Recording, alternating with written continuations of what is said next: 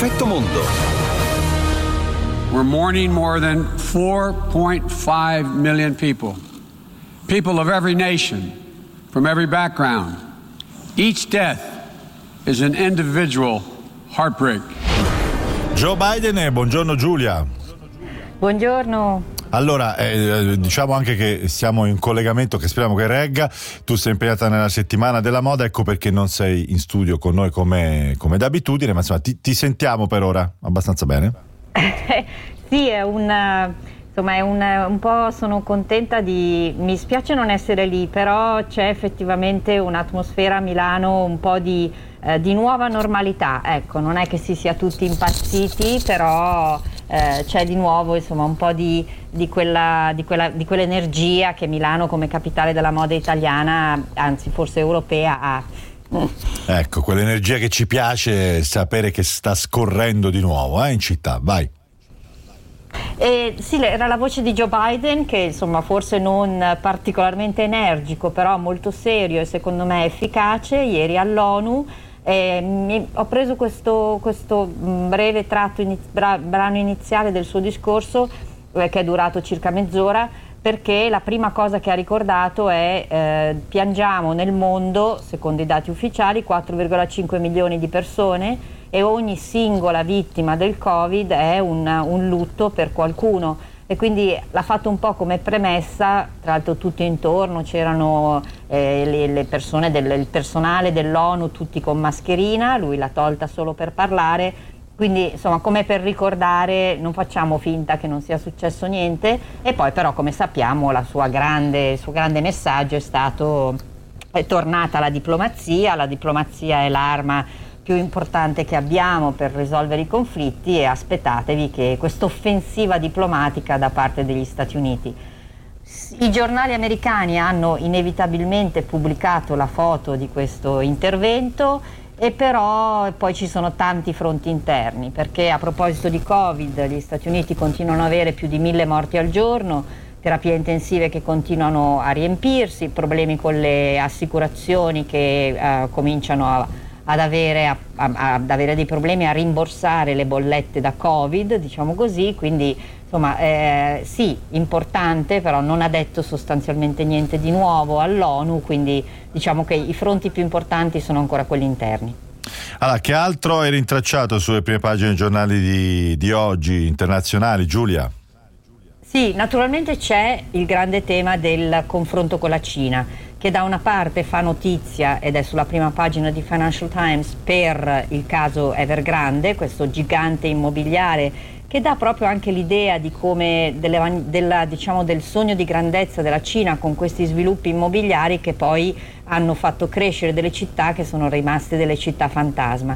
Però quindi da una parte fa notizia per quello e poi se vuoi sentiamo un altro piccolo brano di Joe Biden dove dice, lui non l'ha mai nominata direttamente la Cina, dice gli Stati Uniti saranno sempre pronti a difendere i paesi più deboli da chi invece fa, vuole approfittare della sua forza o influenza e subito dopo Xi Jinping è in cinese, però fidatevi, è una, è una traduzione affidabile che dice noi non abbiamo mai pensato né mai eh, approfitteremo della nostra forza per imporre le nostre scelte a altri paesi. Sentiamoli uno dopo l'altro. We'll stand up for our allies and our friends and oppose attempts by stronger countries to dominate weaker ones.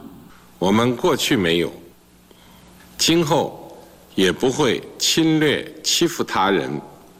不会称王称霸.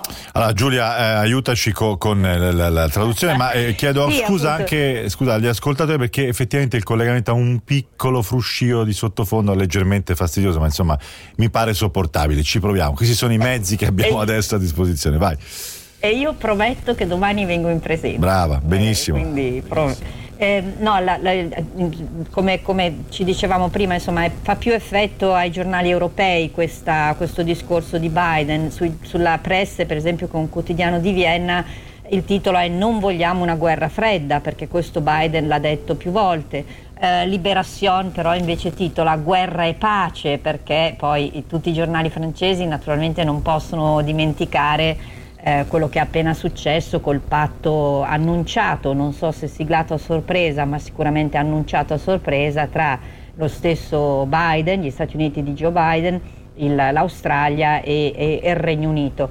E se vuoi in, nel Regno Unito invece fa molta più notizia questo incontro che c'è stato tra Joe Biden e Boris Johnson che credeva già di avere in tasca un accordo post-Brexit commerciale con gli Stati Uniti, non, è, non sarà così semplice. E lo danno questa notizia, quindi è, insomma, possiamo fidarci perché viene da due giornali, eh, uno amico e uno molto meno amico di, di uh, Boris Johnson, cioè il Daily Telegraph e il Guardian, entrambi dicono sarà molto più difficile di quello che Boris Johnson avrebbe voluto far credere un po' a tutti noi, questo accordo commerciale post-Brexit Brexit che naturalmente è importantissimo perché il Regno Unito è, è uscito da, invece dagli accordi che, eh, che, che, che lo legavano agli, alt- agli altri stati dell'Unione Europea.